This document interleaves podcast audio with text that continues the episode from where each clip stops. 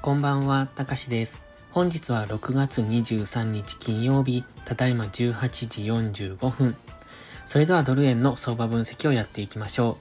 う。いつも通り本文内にありますギガファイル便の URL をクリックしていただいて、中にある画像を見ながらお聞きください。最初にお知らせです。ポストプライムではプライム投稿という有料投稿もしております。環境認識が苦手な方、チキン利食いをしてしまう方、コツコツドカンで負けてしまうという方に、わかりやすい相場分析とテクニック解説をしています。毎日投稿してますので、ご興味のある方は、まずは2週間の無料期間からお試しください。7月にプライム会員価格を値上げしますが、今入会していただければ、値上げ後も入会時の料金が適用されますので、気になる方はお早めの行動がお得です。ではまずドル円の4時間足から見ていきましょう。その前に環境認識としまして、冷足なんですけれども、一旦の目立つ高値の142円を今明確に上抜けてきております。現在は143円付近というところで、次のターゲットは144円の切り板と考えております。ただ、冷やしのストキャスティクスは今高値圏にありますので、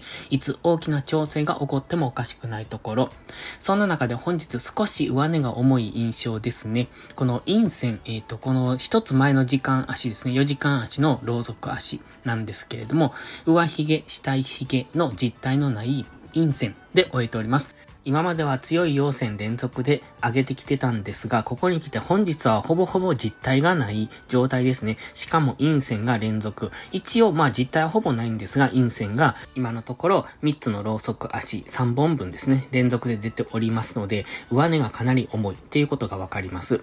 ただ、下落することもできませんので、下がったところは変わりやすい。でも上がったところは売られやすいという今はどちらに動くのかっていうのを迷っているそういうローソク足が連続しております。ではここから上昇する可能性、下落する可能性どちらが高いかというと今陰線が3本連続で出てきてます。なおかつストキャスティクスも高値圏ですので一旦下落方向に動く可能性が高いですね。ただし、今、マックディがまだもう少し強いので、えっ、ー、と、一つ前のローソク足の高値がありますが、その辺付近を目指してもう一度上昇する可能性はあります。143.4付近ですね。そのあたりまでもし上昇してくれば、そこからの次の下落の流れっていうのをイメージしておいてもいいかもしれません。基本的には上昇トレンド中ですので、あの、下落を狙うっていうのは逆張りになるんですが、今は一旦調整をしそうな雰囲気になってますので、そういう意味での下落ですので、大きく下げるというよりも、調整の下落をしていくんだという、あの、下落してもすぐに大きめの反発上昇が入りやすい、そういう試合ではありますので、下落を狙うときは、欲張らずに短く利益確定していくのがいいですね。では次は1時間足です。1時間足にはイメージを書き込んでます。赤の矢印は押し目買いのイメージなんですが、それは冷やしにも書いてました。ただ今3損みたいにも見えてきますよね。これ3損作るかどうかわかりませんが、え左肩付近は意識されると思うんですね。ですので、その意識されてそこから3損を完成させられるのかどうかというところです。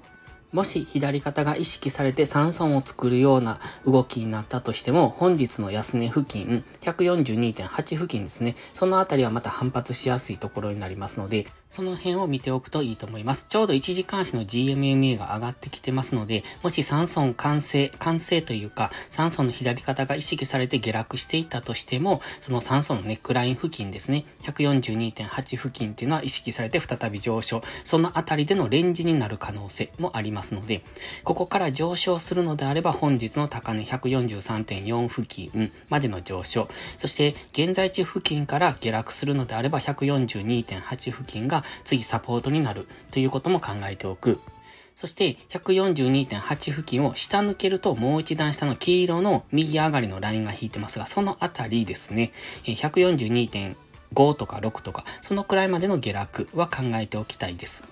もちろんこのまま上昇していく可能性もありますが、4時間足のローソク足を見ていると、ここからどんどん上昇するというよりは一旦下落するんじゃないのかなと思いますので、今は1時間足では3損ができるかどうかっていうところに注目。もし3損の右肩を作らずに上昇していった場合はダブルトップをイメージしておく。そして、下落してきた場合は、1時間足の GMMA を下抜ける可能性も十分にありますので、その場合は4時間足の GMMA ぐらいまで下がってくる可能性があるので、その辺は注目しておくといいと思います。ただし、基本的には押し目買いですので、1時間足のあの赤の矢印のイメージを書いているような感じで、下がったところでは押し目買いが入りやすくなりますので、再び GMMA に接触する付近、142.8付近では押し目買いが入りやすいですし、その下の142.5付近でも押し目買いは入りやすい。ただし、そこから本日の高値を上抜けて、どんどん上昇できるかっていうと、そういう風には見えませんので、どちらかというと、一旦の反発はするけど、深めの押しをつけてくる可能性、142円台、142円前半ぐらいまでの深めの押しをつける可能性がありますので、その辺注目ですね。逆にそこまでいけば次4時間足単位での上昇に入っていけるかもしれませんので、その辺見ておくといいと思います。それでは本日も最後までご視聴ありがとうございました。